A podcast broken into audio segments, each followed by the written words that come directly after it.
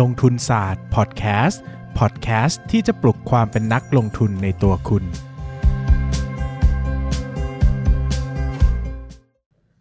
สวัสดีครับ ยินดีต้อนรับเข้าสู่รายการลงทุนศาสตร์พอดแคสต์รายการที่จะชวนทุกคนมาพัฒนาความรู้ด้านการเงินและการลงทุนไปด้วยกัน ก่อนอื่นเลยนะครับ วันนี้ต้องขออนุญาตขายของก่อนเลย เนื่องจากวันนี้เนี่ยที่เราจะลงพอดแคสต์กันเนี่ยคือวันที่ 25 สิงหาคมนะครับ ซึ่งว่าเป็นวันสุดท้ายในการ pre-order นะครับหนังสือ 2 เล่มใหม่ของผม นั่นคือ Money Lecture วางแผนการเงินได้ในเล่มเดียวและ 100 Frequently Asked นะครับร้อยคำถามหุ้นต้องตอบ เล่มแรกเนี่ยเป็นหนังสือสอนวางแผนการเงินด้วยตนเองนะครับตั้งแต่เริ่มต้นจนถึงสามารถมีแผนสำหรับเตรียมตัวเกษียณได้เลย ส่วนอีกเล่มนะครับเป็นรวบรวมความรู้เกี่ยวกับหุ้นทั้ง 100 ข้อที่สามารถอ่านแยกเป็นข้อๆได้นะครับมือเกาอ่านได้ มือใหม่ก็อ่านได้เหมือนกันนะครับมันนี่เลคเชอร์เนี่ยนะครับถ้าใคร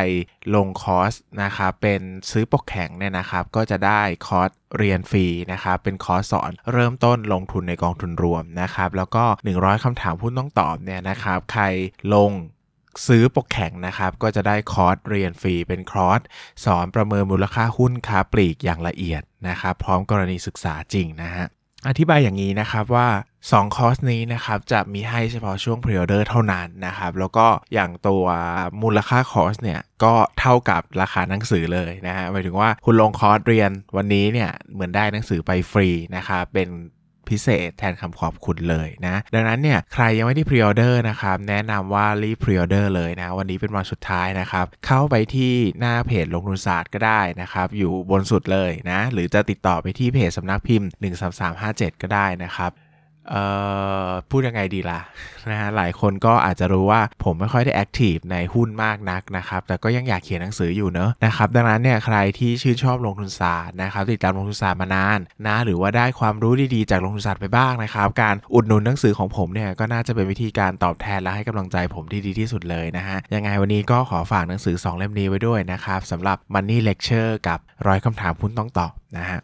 วันนี้นะครับสิ่งที่ผมอยากจะมาเล่านะครับ ก็คือเกี่ยวกับเรื่องการประเมินมูลค่านะเออผมจะพูดอย่างนี้นะครับว่า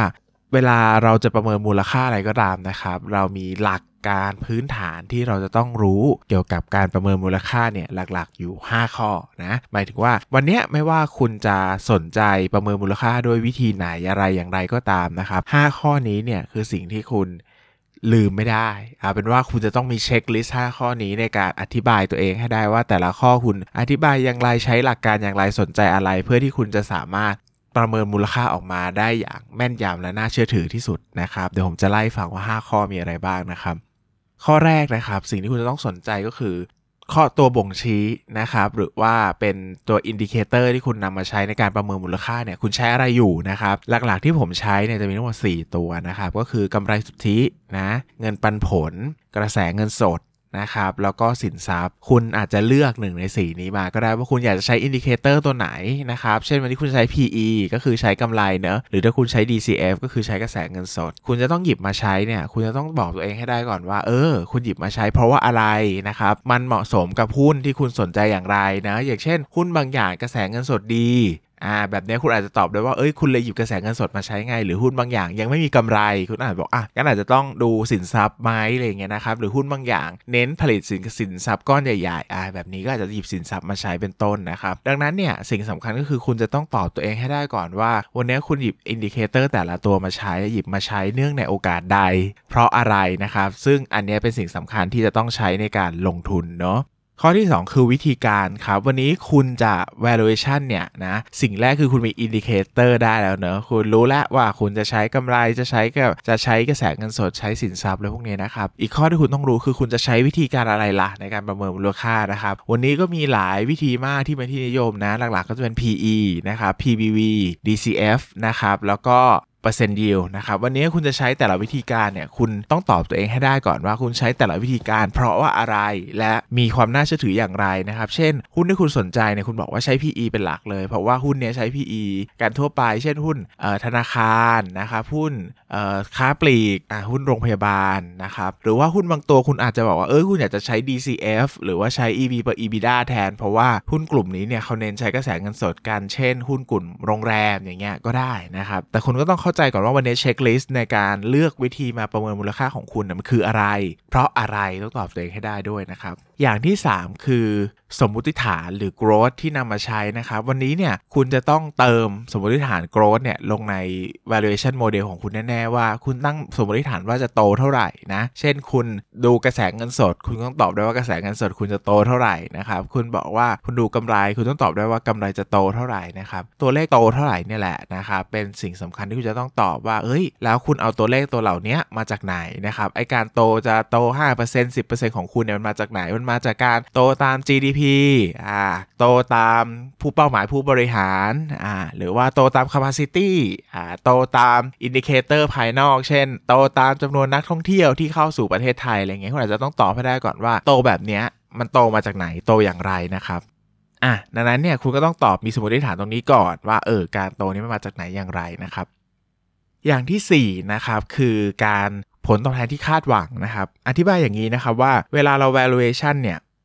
ราคาที่เราต้องการคือราคาณปัจจุบันเนาะเนื่องจากเราซื้อหุ้นนะปัจจุบันใช่ไหมครับ สมมติเราไปบอกว่าโอ้ราคาอีกหุ้นตัวนี้ราคาอีก 10 ปีข้างหน้านะจะเป็น 200 วันเนี้ยซื้อเอ่อราคาอยู่ที่ 150 เองถูกมากเลยนะครับหากก็ตั้ง 50 บาทเนาะมีอัพไซด์ตั้ง 20-30%นะครับแต่ถ้าคุณถือไป 5 ปีอัพไซด์20-30%มันอาจจะเฉลี่ยตกเหลือประมาณ 6% 7%ต่อปีก็ได้ ซึ่งการลงทุนมันอาจจะไม่คุ้มก็ได้นะครับดังนั้นเนี่ยเวลาคุณประเมินมูลค่าออกมาเนี่ยคุณจะต้องดูก่อนว่าสมมติฐานที่คุณมาใช้เนี่ยมันเป็นสมมติฐานในปัจจุบันหรือในอนาคตนะ สมมติคุณบอกว่าคุณเอากำไรในอนาคตมาใช้ valuation เอากระแสเงินสดในอนาคตมาใช้ valuation นะครับ ตัวเลขที่ได้ออกมาเนี่ยยังไงมันก็เป็นตัวเลขอนาคตอยู่แล้วนะครับ สิ่งหนึ่งที่ต้องเกิดขึ้นก็คือสิ่งที่เรียกว่าการคิดลดนะครับหรือ discount value ลงมานะครับ เรื่องนี้เนี่ยผมอธิบายไปแล้วหลายรอบนะ แล้วมันก็จะยาวมากถ้าผมอธิบายละเอียดอีกนะครับคุณสามารถศึกษาเรื่องมูลค่าเงินตามเวลานะครับหรือว่า time value of money ได้มากมายเลยนะครับจาก พื้นที่ศึกษาต่างๆนะครับรวมไปถึงคุณอาจจะไม่ต้องเข้าใจละเอียดก็ได้ แต่คุณอาจจะใช้ formula เลยก็ได้นะครับ ก็ search คำว่า financial calculator นะครับ แล้วก็ search time value of money นะครับ ก็ search ง่ายๆว่า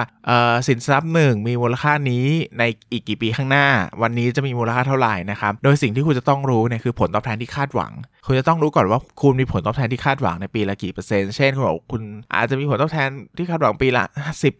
11% 12%อะไรอย่างเงี้ยนะครับ ก็เป็นไปได้หมดเนาะ แต่ผมก็พยายามจะบอกว่าเออแถวๆ10%เปอร์เซ็นต์เป็นตัวเลขที่สมเหตุสมผลนะ เพราะว่าจริงๆ แล้วเรามาลงทุนในหุ้นเนี่ยเราคงต้องการผลตอบแทนที่มากระดับหนึ่งเนาะแต่อาจจะไม่ได้มากเกินไป แต่ถ้าผมคิดว่าต่ำกว่า 10%เนี่ยก็อาจจะไม่ค่อยสมเหตุสมผลก็ได้ แต่ถ้าคุณบอกเอ้ยคุณจะใส่ 20%ได้ไหม30%ได้ไหมผมบอกว่าได้ครับแต่ valuation ที่ได้มาเนี่ยมันก็จะต่ำมากคุณก็อาจจะซื้อไม่ได้ มันก็อาจจะทำให้คุณจะต้องอะหนึ่งเวลาจะหาหุ้นยากขึ้น 2 คุณอาจจะต้องยอมปรับลดลงมาให้ valuation มันสมเหตุสมผลมากขึ้นก็ได้นะครับ อย่างสุดท้ายคือความเสี่ยงครับ ไม่ว่าคุณจะ valuation อย่างไรก็ตามเนี่ย มันเกิดสิ่งที่เรียกว่าความไม่แน่นอนเกิดขึ้นอยู่แล้วแหละนะครับ โดยเฉพาะเวลาเรา valuation ไปในอนาคตเนี่ยเราจะบอกว่าโปรเจกต์นี้จะได้กำไรเท่านี้จะเติบโตเท่านู้นเท่านี้นะครับ สิ่งที่เราจะต้องรู้เลยว่าทุกอย่างมันมีความไม่แน่นอนผสมอยู่ด้วยเสมอเนาะดังนั้นวันนี้เนี่ยถ้าคุณ valuation ไปแล้วเนี่ยคุณจะต้องรับมือกับความไม่แน่นอนนั้นอย่างไรนะครับ ซึ่งความไม่แน่นอนเนี่ยมีการรับมือหลายแบบนะครับแบบที่เป็นที่นิยมมากๆ ก็เช่น มี best case scenario best case scenario แล้วก็ worst case scenario นะครับ ก็คือแบ่ง valuation เป็น 3 จุด จุดที่ดีที่สุด จุดที่คิดว่าใกล้เคียงความเป็นจริงที่สุด แล้วก็จุดที่แย่ที่สุดนะครับ แล้วนำมาเฉลี่ยกันนะครับ หรือบางคนอาจจะ valuation เป็น range ก็ได้ บอกว่า เฮ้ย เราแหมกำไรจะไปฟันธงเป็นเลขเป๊ะๆมันอาจจะยาก อาจจะบอกว่าปีหน้าน่าจะร้อยถึงร้อยี่สิบล้าน valuation เป็นช่วงแบบนี้ก็ได้นะครับ หรือว่าคุณจะทำมาเป็น เขาเรียกว่าส่วนเผื่อความปลอดภัยก็ได้นะครับ ก็คือ margin of safety เนาะ valuation มาแล้วก็ discount ไปอีก 10 20% 30%แล้วแต่คุณเลย เพราะว่า เอ้ย ขอเผื่อไว้นิดนี้สำหรับการผิดพลาดที่อาจจะเกิดขึ้นได้จากการ valuation นะครับ แต่คุณจะต้องรู้ก่อนว่าความเสี่ยงหรือความไม่แน่นอนที่เกิดขึ้นในการ valuation เนี่ยคุณจะจัดการมันยังไงนะฮะ คุณจะจัดการมันด้วยวิธีไหน เพราะว่าถ้าคุณรู้เนี่ยคุณจะจัดการไงแต่ถ้าคุณไม่รู้คุณอาจจะไม่ได้จัดการมันเลยนะครับ ดังนั้นกลับมาทบทวนอีกครั้งนะครับ วันนี้ valuation อะไรก็ตามเนะผมของ่ายๆเลยครับหยิบกระดาษขึ้นมาเขียนให้ผม 5 ข้อ ถ้าคุณเขียนได้ทุกข้อ และตอบตัวเองได้อย่างมั่นใจ ว่าแต่ละข้อคุณเลือกมาอย่างไรเนี่ยผมเชื่อว่าคุณ valuation ได้อย่าง คมชัดมากๆนะครับ 1 คือ indicator นะจุดชี้วัดตัวชี้วัดที่คุณนำมาใช้คุณใช้อะไรนะคุณใช้กำไร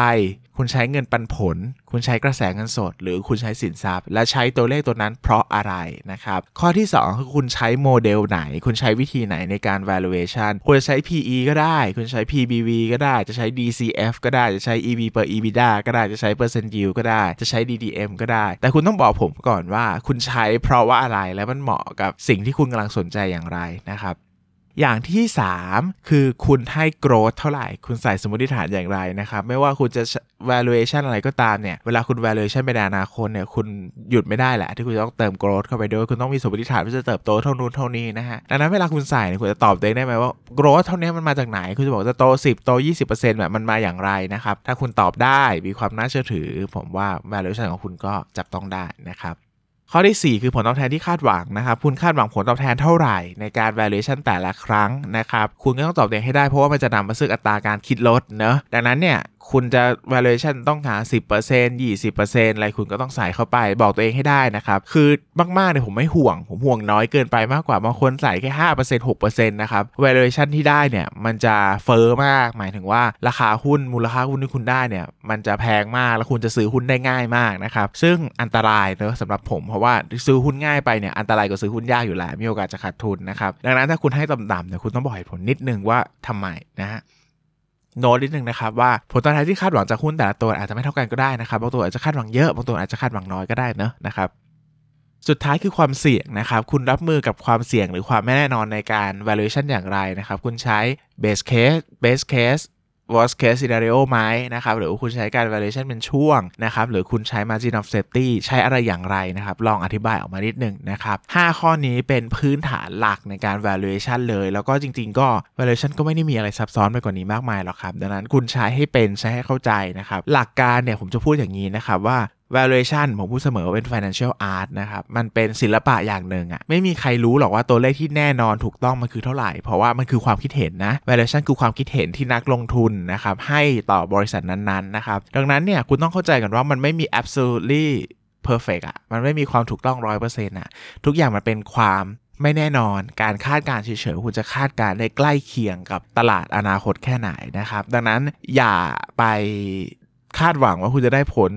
ตอบแทนเป๊ะๆนะครับหรือว่าคุณจะคาดหวังคุณจะ valuation ได้เป๊ะๆนะครับคุณต้องเข้าใจกันว่ามันคือการคาดเดานะครับและการคาดเดาเนี้ยสิ่งสำคัญคือการมีเหตุผลนะคุณอาจจะ valuation ผิดก็ได้ แต่ถ้าคุณมีเหตุผลตอบตัวเองได้ว่าคุณใส่ตัวเลขแต่ละตัว เลือกวิธีมาเลือกหัวข้อแต่ละหัวข้อมาอย่างไร อันนี้ผมไม่ติดเลย ผมรู้สึกว่าเอ้ย ผมรับได้นะ ถ้าคุณจะมีเหตุผล คุณผิดมีเหตุผลเนี่ยผมว่ายังดีกว่าการถูกแบบไม่มีเหตุผลอะคุณซื้อมั่วๆคุณเอาเลขตัวไหนมาก็ไม่รู้แล้วคุณไปซื้อแล้วคุณได้กำไรอย่างเงี้ยระยะสั้นคุณอาจจะรวยก็ได้ แต่ระยะยาวมันเป็นอุปสรรคเพราะว่าคุณไม่สามารถทำซ้ำความสำเร็จได้โอเคยกเว้นว่าคุณจะทำครั้งเดียวสำเร็จหรือคุณจะเลิกเลยสมมติเหมือนคุณถูกหวยร้อยล้านอย่างเงี้ยคุณไม่ต้องรู้หรอกว่าคุณถูกหวยได้ยังไงเนอะคุณพอแล้วร้อยล้าน แต่ถ้าคุณยังคิดจะซื้อต่ออันเนี้ยเริ่มเป็นปัญหาแล้ว เพราะว่าคุณจะสามารถรีพีท ทำซ้ำความสำเร็จได้อย่างไรเนอะมันก็อาจจะเป็นเรื่องที่ไม่ง่ายนักในการลงทุนนะครับ ดังนั้นวันนี้ย้ำอีกครั้งนะครับ ฝาก 5 ข้อที่เป็นหลักการพื้นฐานในการ valuation นะครับคือ 1 indicator นะครับ2 method นะครับ3คือ assumption 4เอ่อผลตอบแทนคาดหวังแล้วก็ 5 คือความเสี่ยงนะครับ ถ้าคุณได้ 5 ข้อนี้นะไม่ต้องเป๊ะทุกอย่างแต่ตอบตัวเองได้ว่าเลือกเพราะอะไรนะครับ คุณทำไปเรื่อยเนี่ยผมว่าเดี๋ยวมันจะคมชัดขึ้น คุณจะเห็นภาพ valuation ของคุณมั่น มั่นใจชัดเจนขึ้นแน่ๆนะครับฝากไว้ด้วยเนาะ